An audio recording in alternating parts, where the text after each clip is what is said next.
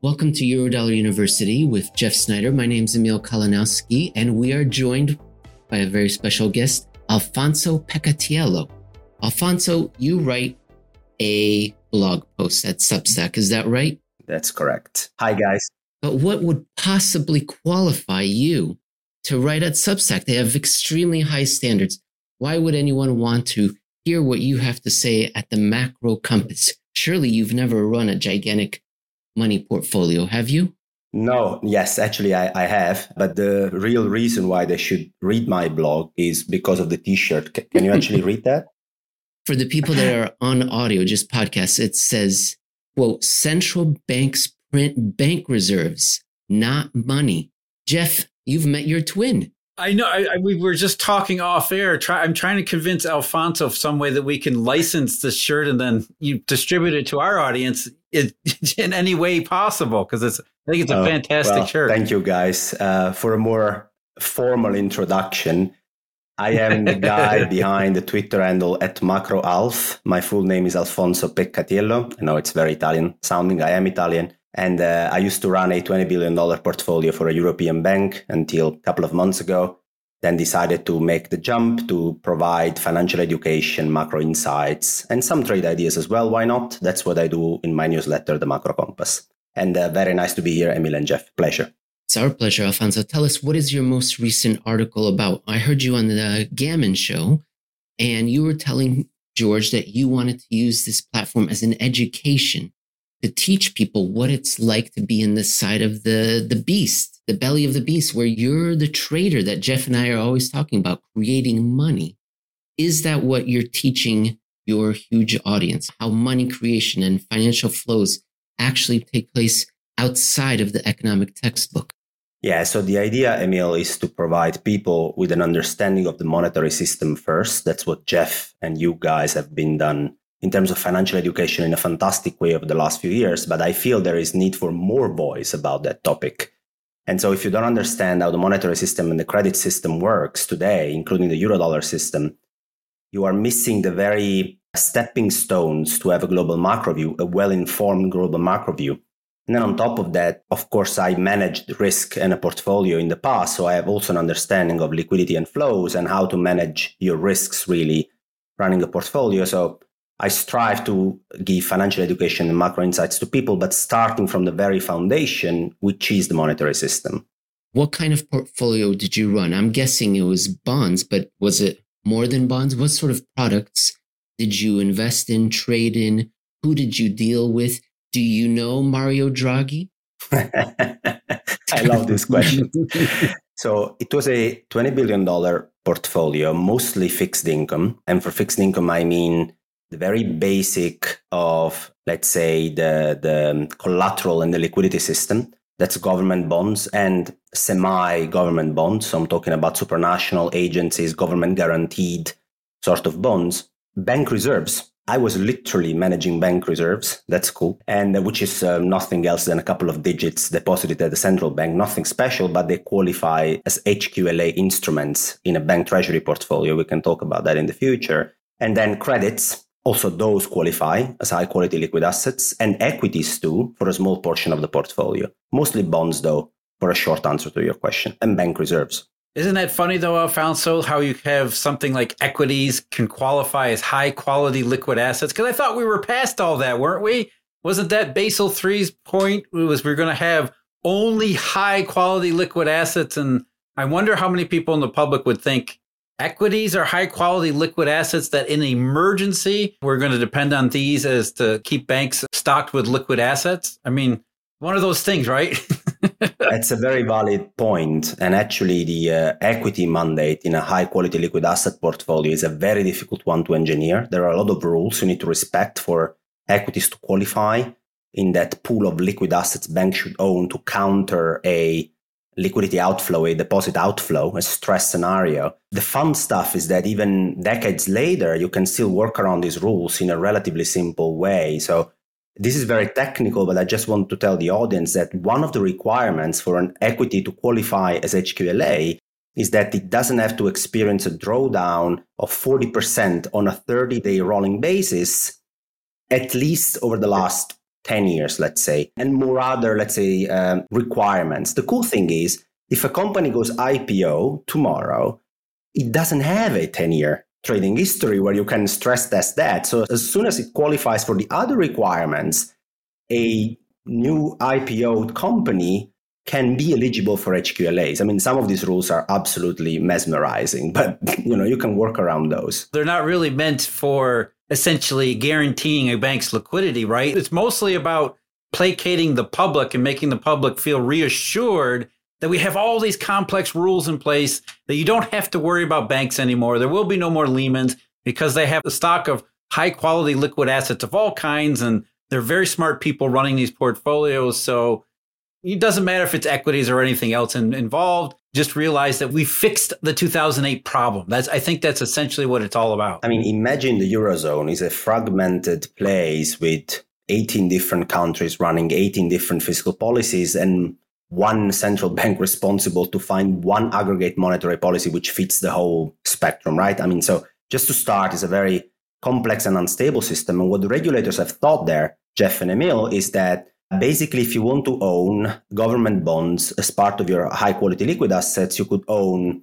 a German bond or a Greek bond, quite two different animals, both from a liquidity and a you know credit perspective. Yeah. And from a purely regulatory driven metric, so high quality liquid assets, both would qualify as HQLA assets with no haircuts. On top of that, they also eliminated capital requirements of late. So if you're a Eurobank that owns a, a Greek government bond, you would have no liquidity haircuts on these HQLAs and no risk weights as well, no capital to attach against that bond. So it will be treated from a regulatory perspective basically the same as a German bond. So you can understand these rules are really more cosmetic than anything else. Are you saying there's a difference between Greek and German bonds? are you actually saying that?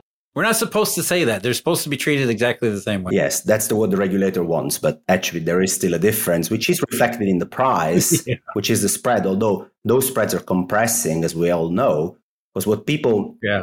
I think, fail to understand is the impact of on QE of QE on these HQLA portfolios is very interesting, and we can you know, delve into that. But bank reserves, they oh, absolutely delve into it, Alfonso. Please tell us. Yeah, think of this, guys. I mean, as I say here, and Jeff and Emil know as well, central banks don't print money. They do print bank reserves, though, right? So probably you've heard this a gazillion times from Jeff. I don't want to repeat it for too long, but when central banks do QE, they expand their balance sheet. On the liability side, they print a new reserve out of thin air. And on the asset side, they acquire a bond from the private sector. The private sector tends to be in most cases they do this via dealers but the ultimate owner of these bonds existing in the system are in most cases financial institutions. And so banks where i used to work in the past are one of those. So these banks basically have these bonds absorbed taken away from them and they now have instead a bank reserve. So the balance sheet of the private sector that didn't extend it just got swapped in its composition. Sorry guys you've heard it a gazillion times but i just want to make an intro here. And it's important to understand actually two things.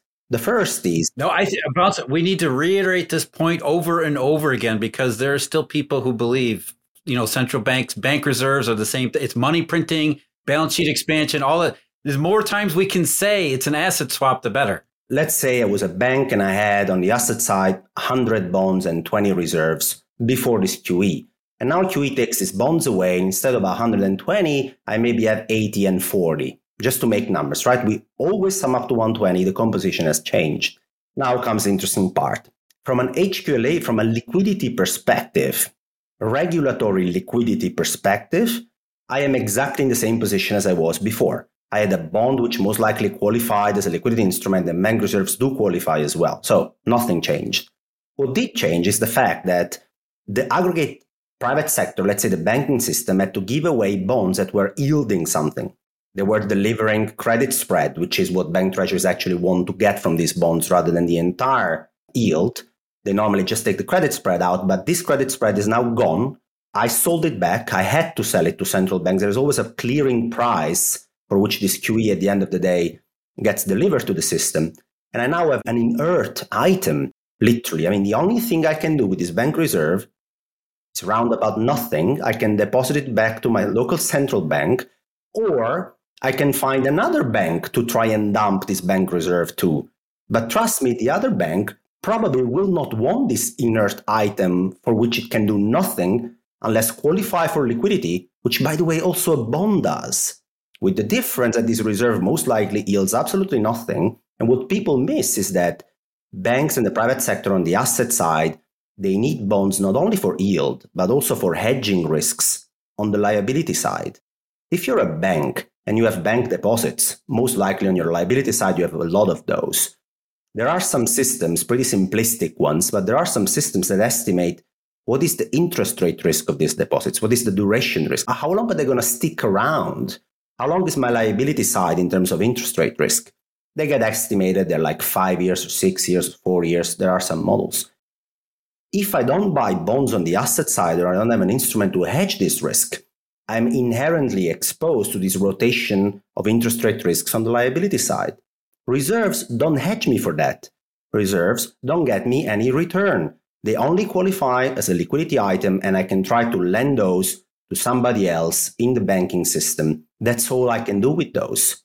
And the other banks in the banking system, they have the reserves already too. So it's not like they're short of reserves. Everybody has reserves. It's, you know, the, uh, what do they call it? The doctrine of abundant reserves. It yeah. is literally true. Everybody has reserves, which means we don't really need to, to trade them. No. It's funny, you know, you talk about the asset side versus the liability side. And I think that's an underappreciated point too. And that's one of the reasons why I'm glad you're here as somebody who did this, your liability side versus your asset side, the asset side versus liability side. It's not like they're completely separate. You're always doing things in light of one side or the other. If you're doing something on the asset side, it's usually in relation to what's going on the or what you expect to happen on the liability side, and vice versa. You always have to match liquidity with you know liquid liabilities with your asset structure, and so it's not just one thing or the other. It's not just like we can separate QE into these nice little theoretical you know, T diagrams where you say, oh, QE is this and that. It's a complex arrangement of very almost, you know, competing interests at times. And I think that's people need to understand that there's always this dance between assets and liabilities that are related. And the latest thing that I heard for which reserves have to be inflationary. I mean, they haven't been for the last 25 years, but Jeff and Emil, they really must be, you know, these reserves must be inflationary. They have to. The last theory I've heard is that Yes, but the bank can phone up the central bank and ask for these reserves to be swapped into physical cash. So, which means that this physical cash then circulates and hand to hand, right? Yeah, hand to hand currency hasn't been a thing since maybe the 1920s, but yeah, okay, that's going to happen. Let's analyze the whole thing, right? I mean, I am a commercial bank, and today about 90 95% of transactions happen digitally in the economy. But let's say that I'm really brave yeah. and I want to have reserves instead of in digital format at the central bank. I want to have them really stashed in a, you know, in bill format somewhere, in physical cash format, in a vault. All right.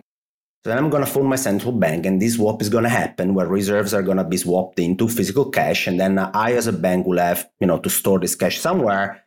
And then people will be able to literally come at the ATM in the theory that I'm hearing, right? And withdraw all this cash and literally make use of these previously labeled reserves and now cash to go and buy bread or other item in the CPI basket such that inflation will go through the roof. Wait a second. The step where the person withdraws the cash means they literally eliminated the bank deposit from the system and now they have cash. So also these guys, this is a swap. So you're swapping a form of existing money, which is a bank deposit, for another form of money that now you wanted to have in physical format. The amount of spendable money in the system hasn't changed. It only changed its, its format from a digital format to a physical format. So I still don't see the point because the entire amount of spendable bank deposits or spendable money. They're mostly bank deposits, but the spendable bank deposits hasn't changed anyway. Well, Mr. Draghi or Miss Lagarde would say that what they've done is they're forcing you, Alfonso, now to take your risk in your portfolio and move it down the spectrum towards more risky because you have these inert reserves on your balance sheet. You're very frustrated. You can't balance, you can't hedge against your depository liabilities. So they are counting on you now to take on more risk and that presumably will Lend. encourage economic activity. Is that what you did? Is that what happens? Is that what you believe? Ah, so this is a very interesting question. I would like to ask this question to my risk manager. I mean, okay, okay. So there it is. The point here for the audience is that according to my risk manager, Italy, Greece, mortgage backed securities, CLOs, junk bonds, they don't change their credit worthiness if there are more or less bank reserves in the system. That doesn't change. His assessment on the risk limits will grant portfolio managers doesn't really change because there are more bank reserves in the system. So, from a big picture perspective, this is something to consider. The other thing to consider, though, Emil and Jeff, which is important, is what I call the theta of bank reserves. So, the time cost effectively of sitting on these inert bank reserves for several, several quarters in a row without recycling or recomposing your asset side into something that actually delivers some yield, hedges some risks is quite relevant. So the time effect is strong, especially on the CFOs, on the treasurers, on the guys responsible for the bottom line. So if QE swaps my high quality liquid asset portfolio from bonds to zero bonds and 100 reserves, and at some point I'm not able to generate any return on this part of the asset side of the balance sheet, which generally is about 15%, it's a relevant part of the asset side of the balance sheet of a commercial bank after a bit of time, with a bit of theta effect, I will have some taps of my shoulder. I will have somebody telling me, can we take some risks, please? Alf, we need to make some money here. Some money, sorry, some carry. Some money is a bit too much, but I need some coupons. Can you please get them for me? So the risk manager will probably be a tiny bit more lenient. But what's really relevant is that once I've exchanged all my bonds for bank reserves, there will be this coupon carry effect that kicks in, and then my CFOs and treasurers will want me to take some risks again. But it's not as a gigantic effect as people think it to be. It's something to be considered in a nuanced way, as everything is when it comes to monetary policy and the monetary system. Is it your experience with that, the portfolio effect, you know, the theoretical channel of QE, as they take bonds away from you? Is it your experience that you sort of replace them with the same kind of bonds that you sold to the central bank? Yeah, I mean, you're looking for coupons, but a lot of, at least in you know what Emil and I do have uncovered as evidence, a lot of banks simply just, you know, they're generating churn, selling safe and liquid assets to the central bank and QE, and then just replacing them at whatever market price they can afford, usually a little bit less. So they're basically generating a small carry trade only on the QE transaction, and they're not really moving further down the risk curve, you know, chasing coupons. So the experience is mixed. Some it really depends from the from the entity at the end of the day, Jeff. It also depends from the starting position. There is a lot of accounting into these too. So when you sell a bond from a, a portfolio of a bank treasury, you generally realize all the future gains that you had accumulated as the difference between your entry credit spread and your selling credit spreads. What you do though is you lose those future coupons because you, you don't have the bond anymore, right? So you made a budget that was assuming to have certain coupons, but now those coupons are gone and all your gains are upfront, right? They're all now today. Yeah, that's gain on sale accounting, right? Exactly. Now, the, the problem is that banks are under margin pressure, especially in Europe.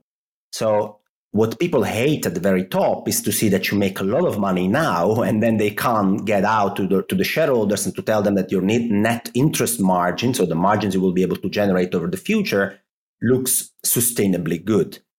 So also they will want you to try and, I mean, ideally what they want you to make is money now and also preserve the carry down the road, which is impossible, normally speaking, unless you take some additional risks. Those are some entities. There are some other entities that just say, look, the HQLA portfolio is just a liquidity portfolio. I'm forced to have it from a regulatory perspective.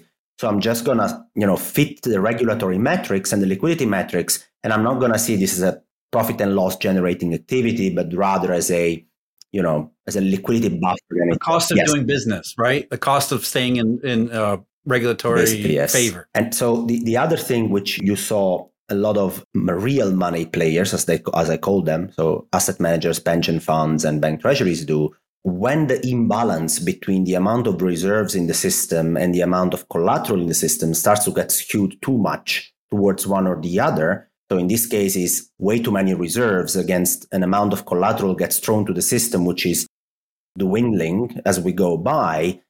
When this imbalance becomes too big, then repo levels start to reflect this.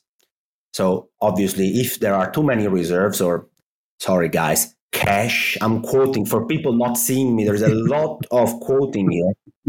Yes, way too many. So yes. a lot of cash, which is reserves or inert bank deposits, uh, chasing, let's say, potentially chasing the same amount of a shrinking amount of collateral, then obviously in a repo transaction, you get rewarded if you lend your collateral away and you get back these reserves, which is a repo transaction at the end of the day, right? And so you start seeing Jeff and Emil, these pension funds and these even these central bank reserve managers, which normally have very little incentive to make money, but they literally are there to preserve liquidity in their FX reserves you start to see them engage in repo, reverse repos, something that we hadn't experienced before 2014, 2015, where QE started in Europe as well and then continued in the US. So QE unlocks so many of these, you know, interconnecting items from accounting to regulation to liquidity buffers to other real monies doing repos and reverse repo. It's really a complex beast. Alfonso, it's my sense that you and your colleagues are very well versed in the regulations, the accounting, the legal requirements, and that if there was money to be made, you would know how to make it. You would be pursuing that return. But we're running up against this idea of the risk manager and the risk in the wider system. Jeff and I always say that it's not so much the regulations that have kept banks down, you tell me if that's different in Europe, but that the risk return profile has changed since 2008, since 2011, 12, 2014, 15, and now most recently. What do you think of our thesis? Not so much the regulations, it's just the risk. And no matter what sort of peacocking the central banks do, that's not going to encourage you and your colleagues to go, go into the real economy, extend loans, look for money because it's safer just to, to make a few ba- a one basis point here, two, three, instead of going for it. You are right. Just to make it very simple. But if I need to elaborate a bit more, mm-hmm.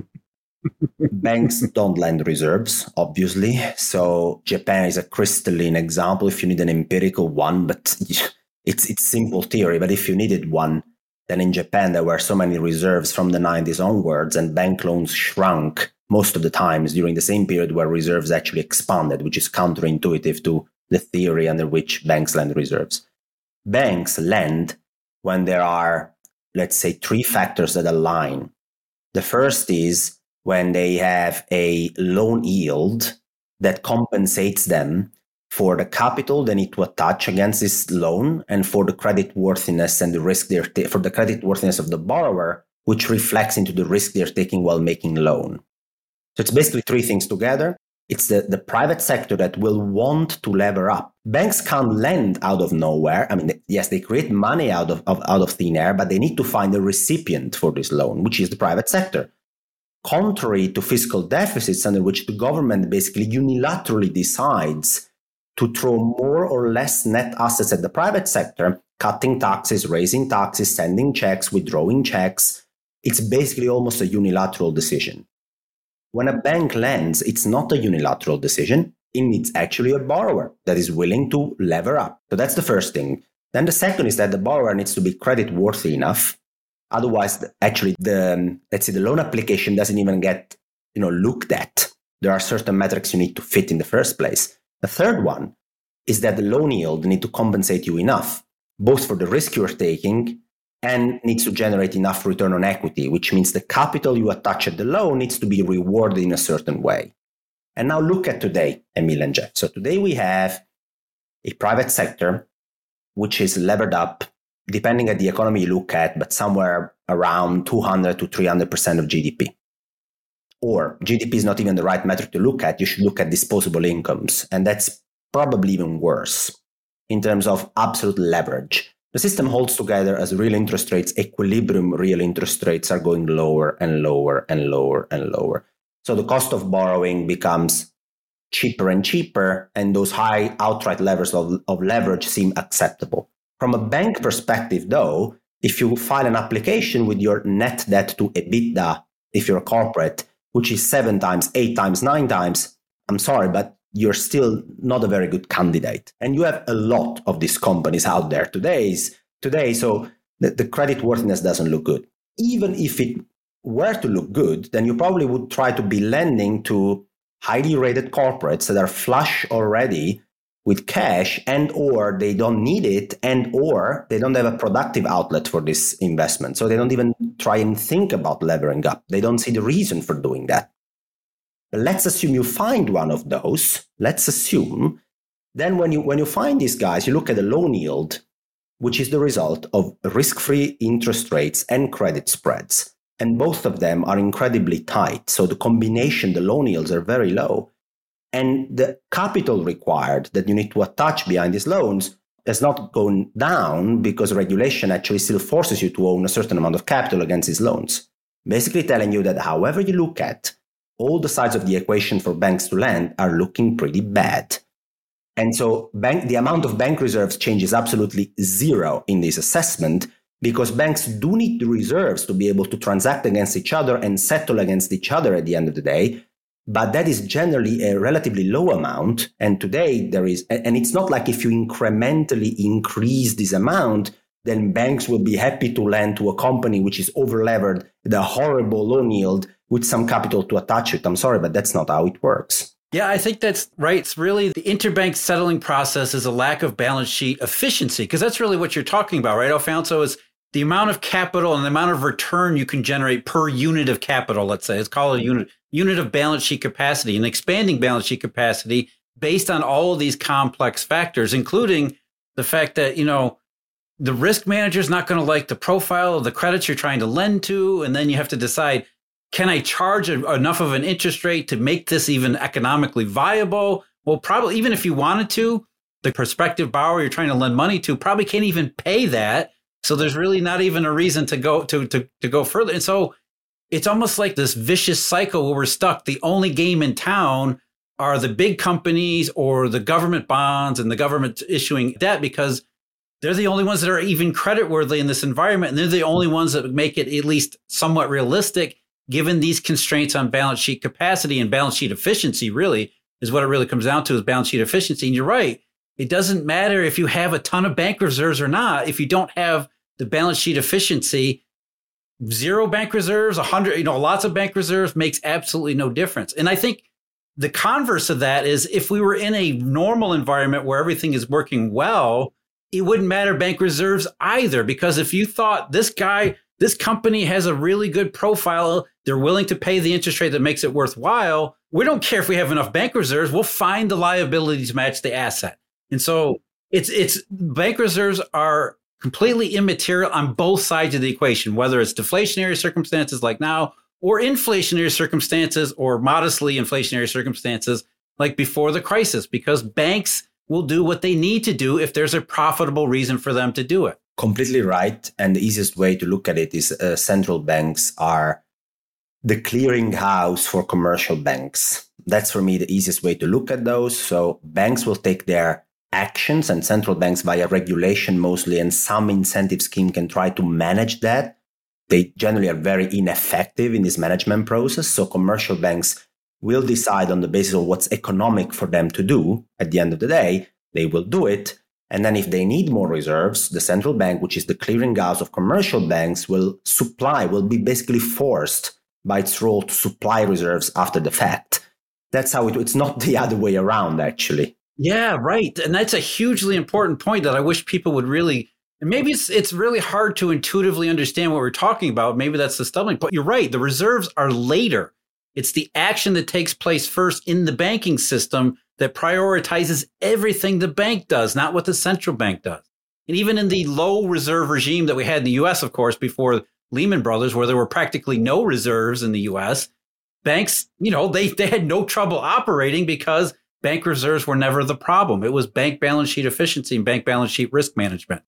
And, you know, like, like we said before, the other constraint, and I do want to talk to you about repo and reverse repo and collateral and all that stuff if we get a chance to do that. But, you know, to finish up on bank reserves a little bit, it's a little bit different in Europe than it is in the US, right? Pre crisis, there were more bank reserves than there were in the United States, where they're practically zero. But that didn't make any difference either, right? There was no difference in regime between operation in Europe versus the US. You're right. Uh, nothing else to add. Perfect. I, I see Emil very impatient to ask a question. That's just my tick because I need to have my cappuccino well before dinner. Right, Alfonso? I'm not a barbarian. Um, you should know, Emil, that cappuccino is forbidden in Italy anywhere after 11 a.m. So when you say dinner and cappuccino, then my my grandmother, I can hear her screaming. No, I'm just kidding. I'm kidding, of course. He's not kidding, Jeff. On Twitter, he, he was talking about he was at a restaurant. Ladies and gentlemen, you've got to follow Alfonso on Twitter at MacroAlf. You're going to learn all about bank reserves and how it is to become a real life bond trader. And also how not to commit a sin against Western civilization. As Alfonso was explaining, he was at a restaurant and the table next door ordered a cappuccino at after dinner. And thank God there was a good Southern Italian chef that told that customer to drop dead. He didn't get that cappuccino. No, he refused the order, as a proper Southern Italian chef should do. Just don't accept the order in the first place. Well, I'm a dirty American, Alfonso, and I'm suffering because I haven't had my cappuccino yet. I'll follow your lead, Alfonso.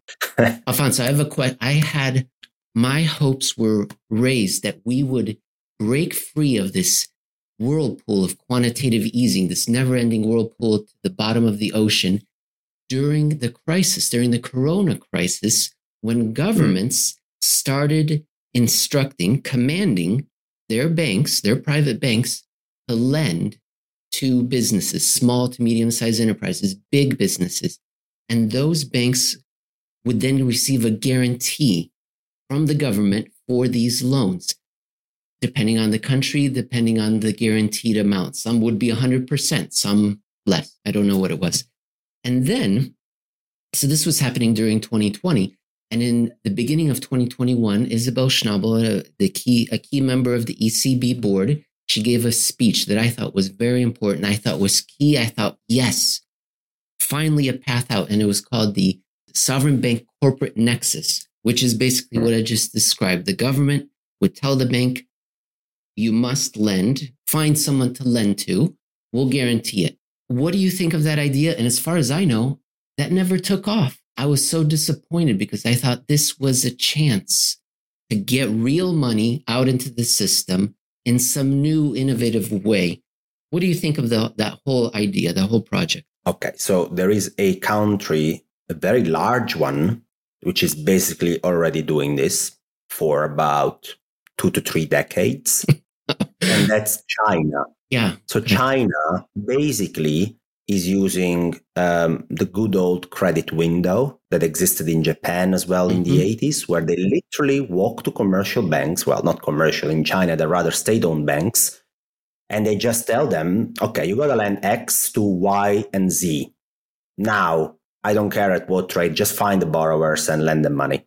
So basically, create credit out of thin air to sector A, B, and C. So the question I would have is Is this a regime change? It depends from which angle do you look at. I haven't seen Chinese inflation go to 10%. Uh, not to my um, to my knowledge, actually, inflation in China is rather stable around, two to three percent. If you want to look at it from a cycle perspective, that's a very interesting uh, part. And so, in Western democracies, it's much more debatable whether a centralized entity can walk to commercial banks and effectively force them to lend. They can give incentives to commercial banks to lend temporarily. In Europe, we have a program which is called TLTRO, targeted long term refinancing operations, where basically the central bank is trying to pay commercial banks to keep at least their loan book flat, not even to increase it on a year on year basis. If you just don't decrease the amount of loans, they're literally going to pay you a 50 basis point fee for doing that, right? Certain banks have struggled even to keep that loan book stable, not to increase it. Mm. Now, if the government or a commercial bank or whoever, or, uh, sorry, a central bank or whoever from, uh, let's say, the policymaking standpoint, would apply this system on a permanent basis, they would basically be taking over the credit initiative from the private sector, which is commercial banks. So they would now merge the credit creation process from governments that can already run deficits basically in their own currency, extend their own balance sheet, and throw net asset to the private sector. They would now be able also from the lending platform point of view to generate new credit from a centralized standpoint, which today they are not able to do as we discussed in the past. Now, the point is all right if they do this they are a superman a superpower. They can create credit. They can redirect it where they want. I still have the same question. Will the private sector want this credit? Yes you can slosh them as much credit as you want but what are you going to do with this credit? What is the productive outlet for investments? Where is that? You can't create productive outlets for investments even if you force the private sector to absorb all this credit creation you still need an outlet for these investments. And so in Japan, with credit windows from commercial banks and the government's printing deficit, after the, the basically the boom bust cycle of the Nikkei and um, the real estate sector in Japan, the private sector has refused this newly created credit. So the government said, here is your fiscal deficit. And the private sector said, I don't want it. If you throw money to me, I'm going to deleverage. I'm going to take my existing debt and I'm going to pay them off, which is basically destroying money. So even if you're creating new credit at an incremental pace is very hard to do, A, and even if you manage to do that, there is the other side of the equation, which are the borrowers. What do the borrowers want? And that question is not answered yet in this in this whole you know discussion we're having. That's why they call it the deflationary mindset in Japan, right, Alfonso? It's, you know, what good is adding, throwing more credit at a situation where, you know, what is the old joke in Japan? They've paved over, you know, the every river there has a, has a sidewalk and every third rate city has two or three first rate museums and every government project that have been performed has been performed. And yet here we are in 2022 still talking about the deflationary mindset because there's the two sides of it. As you just said, the government may be creating credit, but in the same sense, they're destroying credit in the private sector that nobody seems to appreciate. And certainly not the Keynesians who tell us the exact opposite of what you said, right? The Keynesians all say it doesn't matter what you do. You just throw credit at the problem and magically growth happens. Yes. Which we know that's not the case. No, it's not. And so uh, looking at the private and the public sector together, merge, they are intertwined, they communicate. You need to balance those out. Yeah. And so, in certain jurisdictions, like in America, if you throw a ridiculous amount of credit at the private sector, like the US has done in 2020 and Q1 2021, mark my words, by the way, after Q1 2021, the credit impulse in the US has actually gone down pretty aggressively because where is the new credit being created since Q1 2021? People should understand it's not a one off process, it's a rolling process. So after Q1 2021, where is the new roll of credit? Where is the next impulse? There has been no impulse. Never happened. Never happened right? But between 2020 and Q1 no. 2021, you gotta admit that because of what Emil also said, so government guaranteed bank loans were actually quite a thing back then. I mean, if you were a bank, it was like, okay, so the economy is, is basically falling apart but I run no credit risk, literally almost no credit risk. I mean, the government is telling me just extend loans. I'm going to guarantee the losses. It's a free lunch. So banks actually engaged in some lending, and the government went with fiscal deficits to a, you know an incredible level measured against output gaps or however you want to measure it.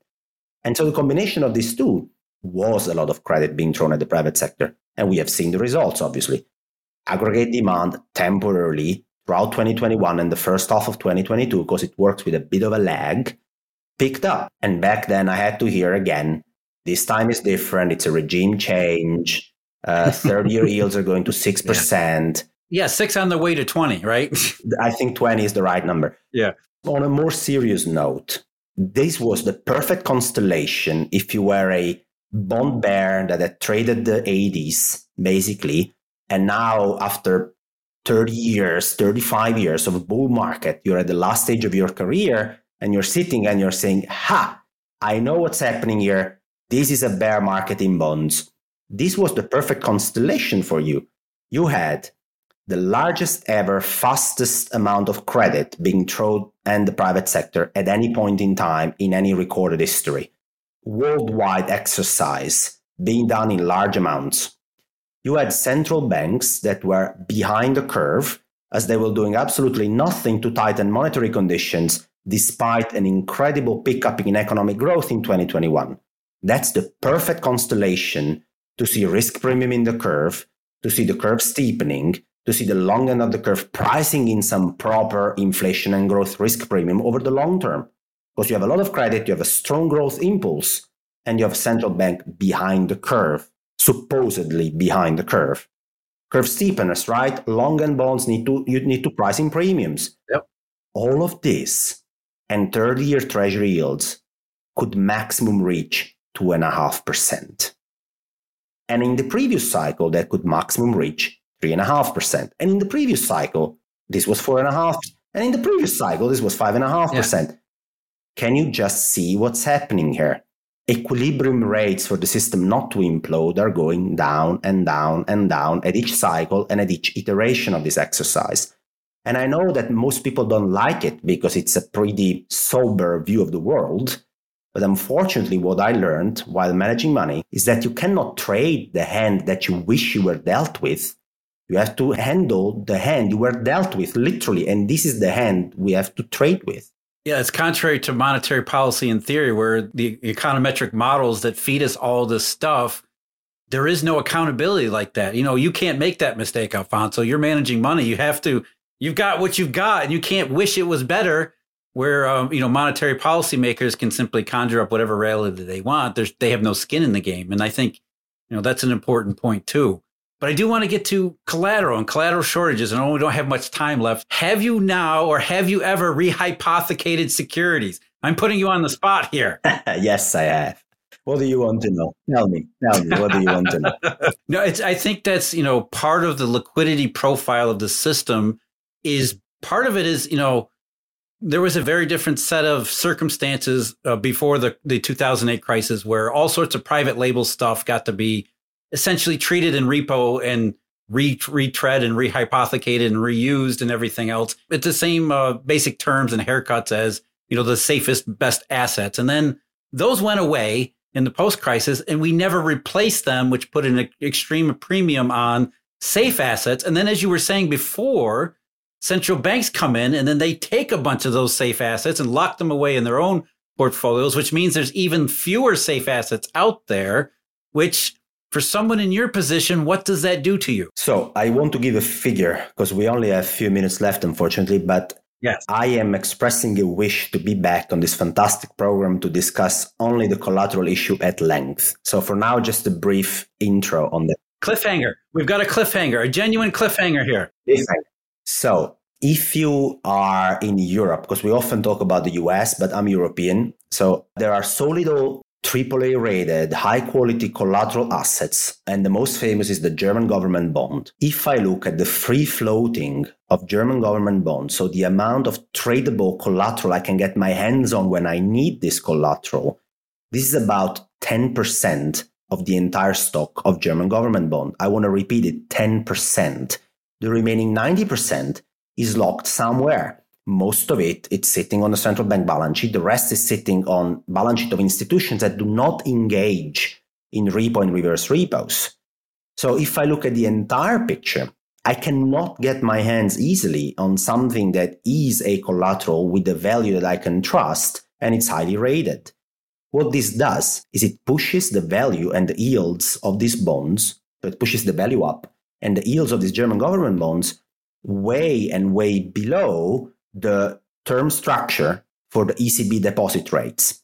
If I own reserves, guys, I can park those at the central bank, and over 10 years, I can measure what is the expected return that I will have from depositing this money at the central bank according to the swap market, to the forward market. There are some prices for that.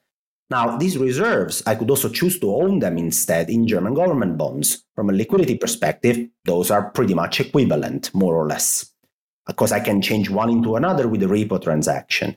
And the fact this collateral is so scarce makes German government bonds yield way, way, way below the perspective rate of deposit at the, at the European Central Bank, which is a risk free form of deposit. I actually have to pay a premium a premium, a pretty large one, if I want to get my hands on this scarce and liquid collateral called a German government bond. That's the type of distortions that, that are created with this um, repo and reverse repos and collateral imbalances that we are seeing. Thank you, Alfonso. We don't want to keep you from your supper. We're going to have a part two. Ladies and gentlemen, if you wanted to get a financial education, macro insights, and actionable investment ideas, then you have to go to the macrocompass.substack.com.